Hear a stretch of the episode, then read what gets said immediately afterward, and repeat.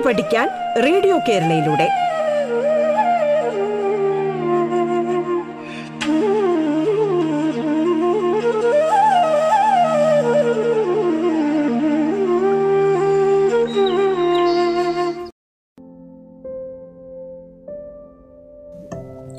നമസ്കാരം.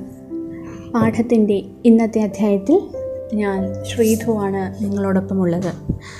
തിരുവനന്തപുരം ജില്ലയിലെ സർവോദയ സ്കൂളിലെ സാമൂഹിക ശാസ്ത്രം വിഭാഗം അധ്യാപികയാണ്.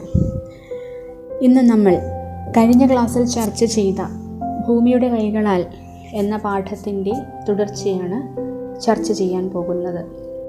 ഹിമാനികൾ. അപ്പോൾ എന്താണ് മഞ്ഞുമല എന്ന് പറഞ്ഞു. അതായത് മഞ്ഞിനാൽ മൂടപ്പെട്ടിരിക്കുന്ന ഏരിയ അല്ലെങ്കിൽ മഞ്ഞുപാടം. മഞ്ഞുപാടമോ മഞ്ഞുമലയോ എന്നൊക്കെ നമുക്ക് പറയാം. മഞ്ഞിനാൽ മൂടപ്പെട്ടിരിക്കുന്ന അവിടെ നമുക്ക് മണലിന് പകരം അല്ലെങ്കിൽ മണ്ണിന് പകരം ഈ മഞ്ഞാണ് കാണുന്നത്. മണ്ണിനോ മണലിനോ പകരമൊക്കെ നമ്മൾ മഞ്ഞാണ് കാണുന്നത്. അപ്പോൾ ഈ മഞ്ഞുമലകളിൽ നിന്ന് ഇളകി മാറി വരുന്ന പാളികളായിട്ട് ഇളകി മാറി വരുന്ന ഭീമാകാരങ്ങളായ അത് ചതുരശ്ര കിലോമീറ്റർ നീളവും വീതിയും ഘനവും ഒക്കെ ഉണ്ടാവും. പക്ഷെ അവ സാവധാനം ചലിക്കുകയാണ്.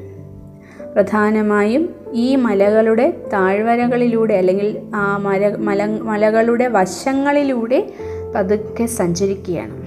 ഇങ്ങനെ സഞ്ചരിക്കുന്ന ഭീമാകാരങ്ങളായ മഞ്ഞ് കട്ടകളെയാണ് നമ്മൾ ഹിമാനികൾ എന്നറിയപ്പെടുന്നത്. അപ്പോൾ ഇങ്ങനെ ഈ മലയുടെ സൈഡിലൂടെ വശങ്ങളിലൂടെ ഇങ്ങനെ പതുക്കെ സഞ്ചരിക്കുമ്പോൾ ഈ ഹിമാനികൾ അവിടെയുള്ള പാറക്കഷ്ണങ്ങളും മണ്ണും മണലും പിന്നെ അവിടെ എന്തൊക്കെയുണ്ടോ? ഒരു മലയുടെ വശത്ത് എന്തൊക്കെയുണ്ടോ? അവയെല്ലാം ഒപ്പം നീക്കി കൊണ്ടുപോവുകയാണ്. നേരത്തെ പറഞ്ഞ ഒരു പദം നിങ്ങളിവിടെ ഓർക്കുന്നോ എന്നറിയില്ല അപഘർഷണം എന്ന് വേണമെങ്കിൽ നമുക്ക് പറയാം. അബ്രാഷൻ.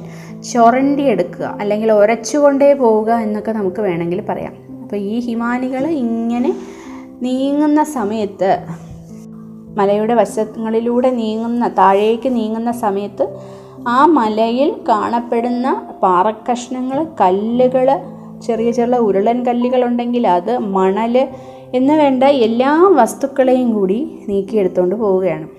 അപ്പോൾ ഇങ്ങനെ അപ്പോൾ പാറക്കഷ്ണങ്ങളും എല്ലാം ഈ ഹിമാനി കൊണ്ടുപോയിക്കൊണ്ടിരിക്കുകയാണല്ലോ. അപ്പോൾ ഇങ്ങനെ വീഴുന്ന പാറക്കഷ്ണങ്ങളും എന്തായിട്ട് മാറുകയാണ്? ഒരു അപകർഷണ ഏജന്റായിട്ട് മാറുകയാണ്. വീണ്ടും ഇവ ഈ രണ്ട് സൈഡും ഈ പർവതത്തിന്റെ രണ്ട് സൈഡും വീണ്ടും ഉരച്ച് മിനുസപ്പെടുത്തും. കാരണം ഈ ഹിമാനിയിൽ എന്തിരിക്കുകയാണ്? പറക്കഷ്ണങ്ങളും കല്ലുകളും ഒക്കെ ഇരിക്കുകയല്ലേ? അപ്പോൾ അവ അവ വീണ്ടും ഉരസൽ പണി അല്ലെങ്കിൽ തേപ്പ് പണി അവിടെ നടത്തുകയാണ്.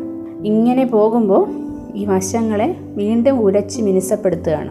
ഇങ്ങനെ നടക്കുമ്പോൾ വിവിധതരം ഹിമാനീയ അപരതന ഭൂരൂപങ്ങൾ ഉണ്ടാവുകയും ചെയ്യുന്നു. അതിനൊരു പ്രധാനപ്പെട്ട കാരണം ഈ ഹിമാനികൾ എടുത്തുകൊണ്ട് പോകുന്ന കല്ലും കട്ടയും മണ്ണും ചരളും ഒക്കെയാണ്. അവ ഈ രണ്ട് വശങ്ങളും അല്ലെങ്കിൽ ഈ പർവതങ്ങളുടെ വശങ്ങളെ കൂടുതൽ ഉരച്ച് മിനസപ്പെടുത്തി എടുത്തിക്കൊണ്ട് പോവുകയാണ്. അപ്പോൾ ഇങ്ങനെയൊക്കെ വരുമ്പോൾ ഒരുപാട് രൂപങ്ങൾ ഭൂരൂപങ്ങളും അവിടെ രൂപം കൊള്ളുന്നുണ്ട്. അവ ഏതൊക്കെയാണെന്ന് നമുക്കൊന്ന് നോക്കാം. അതിൽ ആദ്യത്തേതാണ് സിർക്ക് എന്ന് നമ്മൾ പറയും. എന്താണ്? സിർക്ക്. അതെന്താന്ന് നോക്കാം. അപ്പോൾ ഇങ്ങനെ ഹിമാനികൾ ഈ പർവതങ്ങളുടെ വശങ്ങളിലൂടെ ചലിക്കുമ്പോൾ ചെറിയ ചെറിയ താഴ്വരകൾ അല്ലേ? ചെറിയ ചെറിയ താഴ്വരകൾ രൂപം കൊള്ളുന്നു. അല്ലെങ്കിൽ നമുക്ക് പറയാം ചെറിയ ഒരു ഒരു ബേസിൻ ഒരു ബേസിൻ പോലെ അല്ലെങ്കിൽ ഒരു കുഴിഞ്ഞ ഭാഗമാവുകയാണ്. കാരണം ഇത് ഇതിലുള്ള കല്ലും മണ്ണും മണലും ഉരുളൻ കല്ലുകളും ഒക്കെ ചെയ്യുന്ന പ്രവർത്തനം എന്താണെന്ന് ഞാൻ പറഞ്ഞു. അബ്രാഷൻ ഉരസലാണ് അല്ലെങ്കിൽ തേയ്മാനമാണ്. അപ്പോൾ സൈഡ് ഇങ്ങനെ തേച്ചുകൊണ്ടേ പോവുകയാണ് അല്ലെങ്കിൽ തേയ്മാനം സംഭവിപ്പിച്ചു കൊണ്ട് പോവുകയാണ്. അപ്പോൾ ചെറിയ ഒരു ഒരു ബേസിൻ അല്ലെങ്കിൽ ഒരു താഴ്ച രൂപം കൊള്ളുകയാണ്. പർവതങ്ങളുടെ വശങ്ങളിൽ ഒരു താഴ്ച രൂപം കൊള്ളുകയാണ്. ഈ താഴ്ച കാലക്രമേണ വലുതാവുകയാണ്.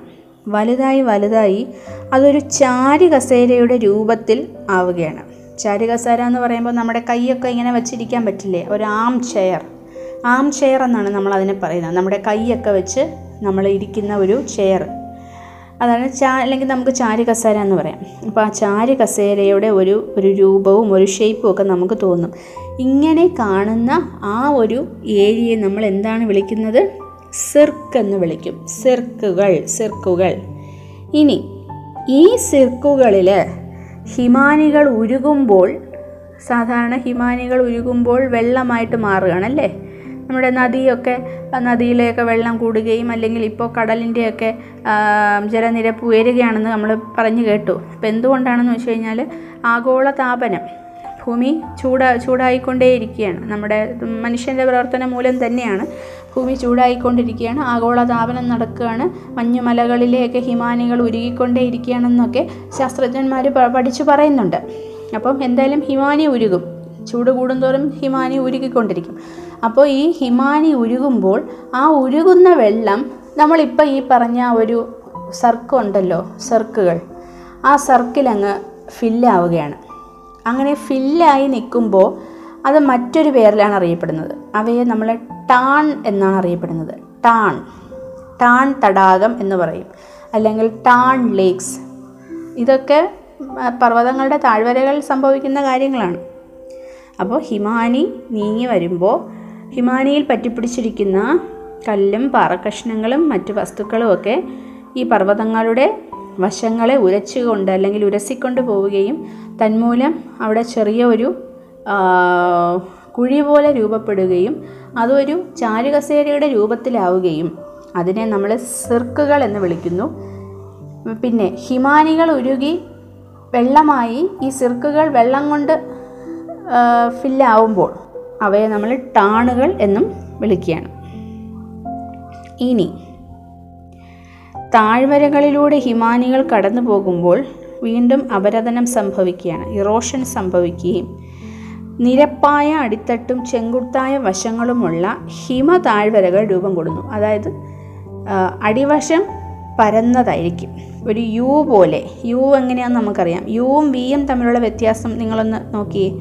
ആ, യു എന്ന് പറയുമ്പോൾ ആ കുത്തനെ വന്നിട്ട് അടിയിൽ ഇങ്ങനെ ഒരു വിശാലമായ ഉണ്ട് അല്ലേ ചെങ്കുത്തായിട്ടല്ല ഇരിക്കുന്ന അടിയിൽ.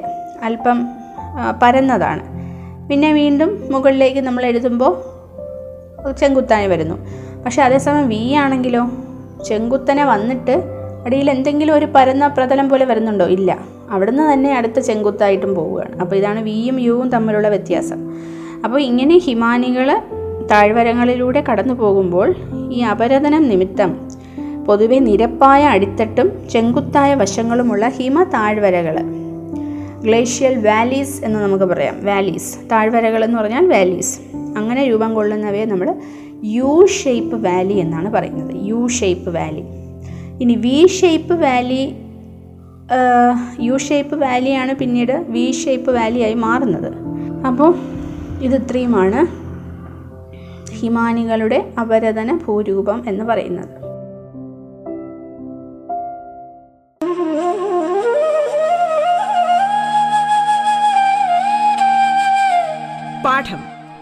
പഠിക്കാൻ റേഡിയോ കേരളയിലൂടെ. പാഠത്തിൽ ഇനി ഇടവേള.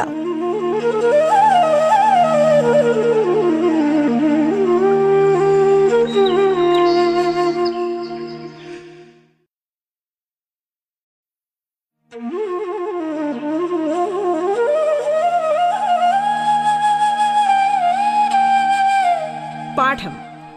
പഠിക്കാൻ റേഡിയോ കേരളയിലൂടെ. തുടർന്ന് കേൾക്കാം പാഠം.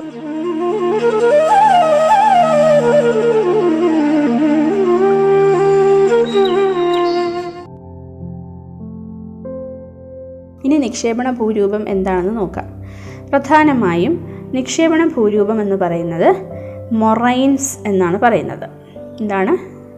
മൊറൈൻസ് ഗ്ലേഷ്യൽ മൊറൈൻസ് എന്നറിയപ്പെടുന്നു. ഇതെങ്ങനെ രൂപം കൊള്ളുന്നു എന്ന് വെച്ച് കഴിഞ്ഞാൽ ഈ ഹിമാനികൾ വഹിച്ചുകൊണ്ട് വരുന്ന അവസ അവസാദങ്ങൾ നമ്മൾ പറഞ്ഞു കല്ലും മണ്ണും മണലും ചരളും ഒക്കെ ഉണ്ടാവും. ഇങ്ങനെ വഹിച്ചുകൊണ്ട് വരുന്ന ഈ വസ്തുക്കൾ അല്ലെങ്കിൽ ഈ അവസാദങ്ങൾ ഒരു ഈ പർവതങ്ങളുടെ താഴ്വരകളിൽ പർവതയുടെ താഴ്വരയുടെ വിവിധ ഭാഗങ്ങളിൽ നിക്ഷേപിക്കപ്പെടുകയാണ് ഡെപ്പോസിറ്റ് ചെയ്യും കാരണം സൈഡിലൂടെ വരുമ്പോൾ നിക്ഷേപണം നടക്കുന്നില്ല. പ്രധാനമായും സൈഡെല്ലാം കഴിഞ്ഞ് പർവതത്തിന്റെ വശങ്ങളെല്ലാം കഴിഞ്ഞ് താഴെ എത്തുമ്പോഴാണ് നിരപ്പായ സ്ഥലങ്ങളിൽ എത്തുമ്പോഴാണ് നിക്ഷേപണം നടക്കുന്നത്. അപ്പോൾ ഇവിടെയും അതുപോലെ തന്നെയാണ്. ഈ വസ്തുക്കളെല്ലാം തന്നെ ഈ താഴ്വരയുടെ വിവിധ ഭാഗങ്ങളിൽ പ്രത്യേകിച്ച് താഴെ എത്തുമ്പോൾ പർവതങ്ങളുടെ വശത്തിൻ വശങ്ങളുടെ താഴെ എത്തുമ്പോൾ നിക്ഷേപിക്കപ്പെടുകയാണ്. ഇങ്ങനെ നിക്ഷേപിക്കുന്ന ഭൂരൂപങ്ങളെ നമ്മൾ മൊറൈൻസ് എന്നാണ് അറിയപ്പെടുന്നത്. അപ്പോൾ അതിൽ കല്ലുണ്ടാകും മണലുണ്ടാകും ചെറിയ ചെറിയ പാറകളുണ്ടാകും വലിയ പാറകളുണ്ടാകും ചരലുണ്ടാകും ഇങ്ങനെയുള്ള വസ്തുക്കളൊക്കെ ഉണ്ടാകും അതിനെയാണ് നമ്മൾ എന്ന് പറയുന്നത്? ഗ്ലേഷ്യൽ മൊറൈൻസ് അല്ലെങ്കിൽ മൊറൈൻസ് എന്ന് അറിയപ്പെടുന്നു. അപ്പോൾ ഇത്രയും നേരം നമ്മൾ കണ്ടത് ബാഹ്യശക്തികളുടെ അപരതന നിക്ഷേപണ പ്രവർത്തനങ്ങളും അവയിലൂടെ ഉണ്ടാകുന്ന ചില ഭൂരൂപങ്ങളും ഒക്കെയാണ് അല്ലേ? ഇത് കൂടാതെ തന്നെ മറ്റൊരുപാട് ഭൂരൂപങ്ങൾ നമ്മുടെ ഭൂമുഖത്ത് ഉണ്ടാകുന്നുണ്ട്. അപ്പോൾ നമ്മൾ ഈ പാഠം പഠിച്ചപ്പോൾ നമ്മൾ പറഞ്ഞു നമ്മുടെ ഭൂമി എന്ന് പറയുന്നത് ഒരിക്കലും ഒരു എന്താണ് ഒരു സ്ഥിരമായിട്ടുള്ള ഒരു ഭൂമിയല്ല അല്ലെങ്കിൽ സ്ഥിരമായ അവസ്ഥയല്ല നമ്മൾ കാണുന്നത്. ദിവസവും അവിടെ ഓരോ ചേഞ്ചസ് മാറ്റങ്ങൾ നടന്നുകൊണ്ടിരിക്കുകയാണ് അല്ലേ? ഞാൻ പറഞ്ഞു ചിലപ്പോൾ ഉയർന്ന പ്രദേശങ്ങൾ പെട്ടെന്നൊരു ദിവസം പൊടിഞ്ഞങ്ങ് താന്നു പോകും അല്ലെങ്കിൽ ഇടിഞ്ഞ് താന്നു പോകും ഇനി താഴ്ന്ന പ്രദേശങ്ങൾ നികന്ന് നികന്ന് നികന്ന് ലെവലായി മാറുന്നു. അപ്പോൾ അപരതന ഫലമായിട്ട് ഉയർന്ന പ്രദേശങ്ങൾ നിരപ്പാക്കപ്പെടുകയും നിക്ഷേപണ ഫലമായിട്ട് താഴ്ന്ന പ്രദേശങ്ങൾ നികത്തപ്പെടുകയും ചെയ്യുന്നു. അങ്ങനെ രണ്ട് പ്രോസസ്സാണ് അവിടെ നടക്കുന്നത്. അവയെ ഡീഗ്രഡേഷൻ എന്നും അഗ്രഡേഷൻ എന്ന് പറയും. ഡീഗ്രഡേഷൻ എന്ന് പറഞ്ഞു കഴിഞ്ഞാൽ ഉയർന്ന പ്രദേശങ്ങളെ താഴ്ന്നു പോകുന്നത്. ഉയർന്ന പ്രദേശങ്ങൾ താഴ്ന്നു പോകുന്നതിനെ ഡീഗ്രഡേഷൻ എന്നും ഇനി താഴ്ന്നു കിടക്കുന്ന പ്രദേശങ്ങൾ നിക്ഷേപണം കൊണ്ട് അവയെല്ലാം ഫില്ലായി ഫില്ലായി നികന്ന് നികന്ന് നികന്ന് നല്ല ലെവൽ ലാൻഡായി മാറുകയും അതിനെ അഗ്രഡേഷൻ എന്നും പറയുന്നു. അപ്പോൾ ഈ രണ്ട് പ്രവർത്തനങ്ങളും നമ്മുടെ ഭൂമിയുടെ ഉപരിതലത്തെ നിരപ്പാക്കുന്നതിനാൽ ഇവയെ സാധാരണയായി നമ്മൾ നിരപ്പാക്കൽ പ്രക്രിയ എന്നാണ് പറയുന്നത്. ഗ്രഡേഷൻ പ്രോസസ്സ് എന്ന് പറയുന്നു. അത് അഗ്രഡേഷൻ ആവാം ഡിഗ്രഡേഷൻ ആവാം. എന്ത് തന്നെയായാലും ഇവയെ പൊതുവേ നമ്മൾ പറയുന്നത് നിരപ്പാക്കൽ പ്രക്രിയ. അപ്പോൾ ഇപ്പോൾ നിങ്ങൾക്ക് മനസ്സിലായി കാണുമല്ലോ ബാഹ്യശക്തികളുടെ പ്രവർത്തന ഫലമായി നമ്മുടെ ഭൂമിയിൽ നിരന്തരം മാറ്റങ്ങൾ ഉണ്ടായിക്കൊണ്ടിരിക്കുകയാണെന്ന്. പക്ഷേ ഈ മാറ്റങ്ങൾ നമ്മൾ നമുക്ക് പെട്ടെന്ന് ഒരു പക്ഷേ തിരിച്ചറിയാൻ കഴിയില്ല. അല്ലെങ്കിൽ തന്നെ ഇത് പെട്ടെന്നൊരു ദിവസം കൊണ്ട് രൂപപ്പെടുന്നവയല്ല. അനേക ആയിരം വർഷങ്ങൾ ചിലപ്പോൾ ലക്ഷക്കണക്കിനോ ആയിരക്കണക്കിനോ വർഷങ്ങൾ എടുത്ത് വരുന്ന മാറ്റങ്ങളാണ്. പെട്ടെന്ന് നടക്കുന്നതുകൊണ്ട് കേട്ടോ. പെട്ടെന്ന് നടക്കുന്നതെന്ന് പറയുമ്പോൾ ഒരു ഒരു ഒരു എർത്ത് ക്വേക്ക് ഭൂമി കുലുക്കം അതൊരു പെട്ടെന്ന് നടക്കുന്ന ഒരു മാറ്റമാണ് ചേഞ്ചാണ് അല്ലെങ്കിൽ അഗ്നിപർവത സ്ഫോടനം അതൊക്കെ പെട്ടെന്ന് സംഭവിക്കാം. പക്ഷേ പതുക്കെ സംഭവിക്കുന്ന ചില കാര്യങ്ങൾ നമ്മുടെ ഇതൊക്കെയാണ്. എന്താണ്? പർവത ഒരു പർവത രൂപീകരണവും അല്ലെങ്കിൽ ഇതുപോലെയുള്ള മറ്റ് പുറമേ കാണുന്ന രൂപങ്ങളൊക്കെയും പതുക്കെ സാവധാനത്തിൽ ഉണ്ടാവുന്നവയാണ്. അപ്പോൾ ദീർഘകാലത്തെ ഒരു നിരീക്ഷണം കൊണ്ട് മാത്രമായിരിക്കും നമുക്ക് ഇത്തരം പ്രവർത്തനങ്ങളുടെയൊക്കെ ഫലങ്ങൾ കാണാൻ പറ്റുന്നത്. പിന്നെ ഈ ഭൂമിക്കുണ്ടാവുന്ന മാറ്റത്തിന് നമ്മുടെ മനുഷ്യൻ ഒരു വലിയ പങ്ക് വഹിക്കുന്നുണ്ട്. അപ്പോൾ നിങ്ങൾക്ക് എല്ലാവർക്കും അറിയാമല്ലേ ഇന്നത്തെ മനുഷ്യന്റെ ജീവിതവും അവരുടെ ജീവിത രീതികളും ജീവിത ശൈലികളും ജീവിത രീതികളും ഒക്കെ നമുക്കറിയാം. നമ്മുടെ ഇന്ന് നമ്മൾ ഭൂമിയെ എന്ത് ചെയ്യുകയാണ് അഹ് ഉപയോഗിക്കുന്നതിനേക്കാളേറെ അവയെ നശിപ്പിച്ചുകൊണ്ടിരിക്കുകയാണ്. ഒരു പക്ഷേ ഉപയോഗത്തിനാവാം നമ്മൾ അവയെ നശിപ്പിക്കുന്നത്. കാരണം നമ്മുടെ ജനസംഖ്യ ദിവസം പ്രതി കൂടിക്കൊണ്ടിരിക്കുകയാണ്. അപ്പോൾ ഈ ജനസംഖ്യയ്ക്കൊക്കെ അല്ലെങ്കിൽ ഈ ജനങ്ങൾക്കൊക്കെ പാർക്കാൻ ഇവിടെ ഭൂമി വേണം. അവർക്ക് ചെയ്യാനായിട്ട് പല പല തൊഴിൽ വേണം. അപ്പോൾ കൃഷിയെ ഡിപ്പെൻഡ് ചെയ്ത് നിൽക്കുന്നവരായിരിക്കാം. അപ്പോൾ കൃഷി സ്ഥലങ്ങൾ നമുക്ക് പുതുത് കണ്ടെത്തണം. അതല്ല നമ്മൾ വ്യാവസായിക മേഖലയിലേക്കാണെങ്കിൽ നമുക്ക് പുതിയ ഫാക്ടറീസ് വേണം. ഒരു രാജ്യത്തിന്റെ സമ്പൽ ഘടന എന്ന് പറയുന്നത് ആ രാജ്യത്തിന്റെ വ്യവസായത്തെ ആശ്രയിച്ചാണ് ഇരിക്കുന്നത്. വ്യാവസായികമായി ഉയർച്ചയില്ലെങ്കിൽ ആ രാജ്യം സാമ്പത്തികമായി ഉയരുന്നില്ല എന്നർത്ഥമാണ്. അപ്പോൾ നമുക്ക് നമുക്ക് ആവശ്യങ്ങളുണ്ട്. നമുക്ക് എല്ലാവർക്കും ജീവിക്കണം. എല്ലാവർക്കും സുഖ സൗകര്യങ്ങളും ഒക്കെ വേണം. പക്ഷേ അങ്ങനെയൊക്കെ ചെയ്യുമ്പോൾ നമ്മൾ എന്താണ് നമ്മുടെ ഭൂമിയോടും കാണിക്കുന്നത്? മറ്റൊരു രീതിയിൽ നമ്മൾ അതിനെ നശിപ്പിച്ചുകൊണ്ടിരിക്കുകയാണ്. മറ്റാരോടും ഒരു ഒരു ഒരു സമ്മതം ചോദിക്കാതെ നമ്മുടെ ഭൂമിയിലേക്ക് ഇടിച്ചു കയറുകയാണ്. അല്ലെങ്കിൽ നമ്മുടെ നമ്മുടെ വനങ്ങളിലേക്ക് നമ്മുടെ പ്രകൃതിയിലേക്ക് ഇടിച്ചു കയറുകയാണ്. എന്നിട്ടോ അവിടെയുള്ള ജീവജാലങ്ങളെയൊക്കെ പാടെ നശിപ്പിക്കുകയാണ്. അപ്പം മനുഷ്യന് ഇങ്ങനെയുള്ള ഒരു മാറ്റങ്ങൾക്ക് നമ്മുടെ മനുഷ്യന് ഒരുപാട് പങ്കുണ്ട്. ചിത്രത്തിൽ നിങ്ങൾക്ക് കാണാം.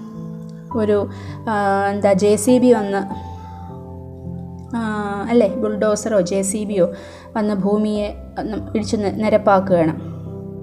അതുമാത്രമല്ല നമുക്കിന്ന് എന്തൊക്കെയാണ് നമ്മുടെ മനുഷ്യന്റെ പ്രവർത്തനം എന്ന് പറയുന്നത്? ഈ ഭൂ ഭൗമ ഭൗമ ഉപരിതലത്തിൽ മാറ്റം വരുത്തുന്നതിൽ മനുഷ്യന്റെ പ്രവർത്തനങ്ങൾ എന്തൊക്കെയാണ്? ഒന്ന് വയൽ നികത്തൽ രണ്ടാമതോ മണലുവാരൽ. ഇന്ന് നാം നേരിട്ട് കൊണ്ടിരിക്കുന്ന ഒരു വലിയ ആപത്താണ് മണലുവാരൽ. അല്ലേ? മണലുകൾ മണൽ വാരുന്നതിനോടൊപ്പം തന്നെ എന്താണ്? മണൽ എന്ന് പറയുന്നത് ആ ഒരു നദിയിൽ വളരെ അത്യാവശ്യമായ ഒരു ഘടകമാണ്. ആ മണലിനെ അവിടുന്ന് വാരിക്കൊണ്ട് പോകുമ്പോൾ ഭൂമിയുടെ സന്തുലിതാവസ്ഥ ഒരു ബാലൻസിങ് മുഴുവനും താളം തെറ്റുകയാണ്. വയൽ നികത്തുന്നത് കുന്നുകൾ ഇടിക്കുന്നത്. കുന്നുകൾ നമുക്ക് ആവശ്യമുള്ള ഒരു ഭൂരൂപമാണ്. അപ്പോൾ ചിലപ്പോൾ നമ്മൾ ചോദിക്കും അതൊരു കുന്നല്ലേ? അതിന് ജീവനില്ലല്ലോ? അത് ഇടിച്ചു കളഞ്ഞാൽ എന്താ അവിടെ? കുന്നും താഴ്വാരങ്ങളും നദികളും മണലും കല്ലും കട്ടയും ഒക്കെ നമുക്ക് ഓരോ ആവശ്യങ്ങൾക്കായി നമുക്ക് പ്രകൃതി കനിഞ്ഞു തന്നിരിക്കുന്ന ഒന്നാണ് അല്ലെങ്കിൽ ഈശ്വരൻ തന്നിരിക്കുന്ന ഒന്നാണ്. അപ്പോൾ അവയ്ക്ക് അവയുടേതായിട്ടുള്ള ചില ഫങ്ഷൻസ് ചില ജോലികൾ ചെയ്യാനുണ്ട്.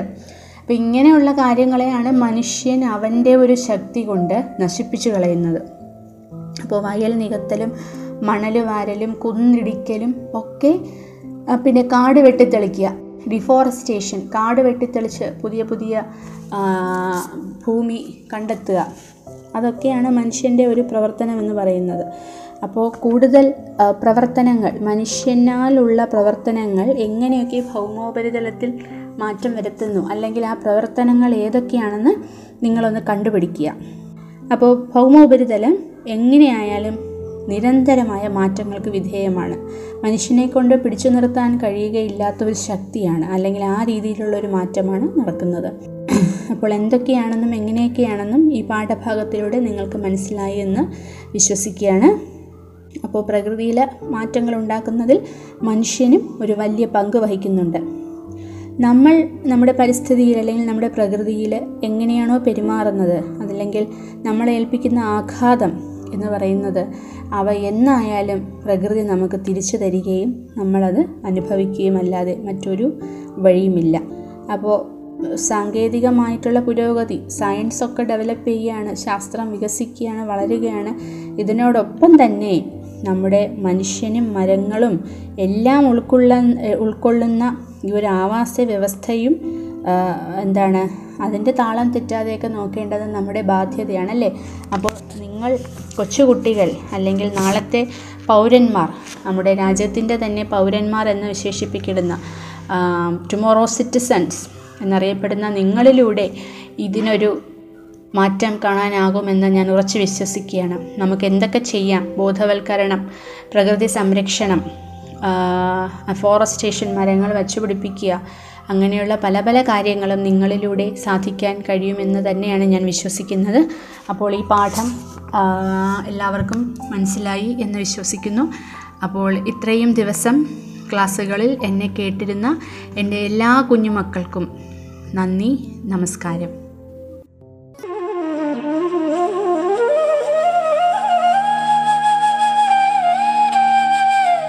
പാഠം കേട്ടു പഠിക്കാൻ റേഡിയോ കേരളയിലൂടെ.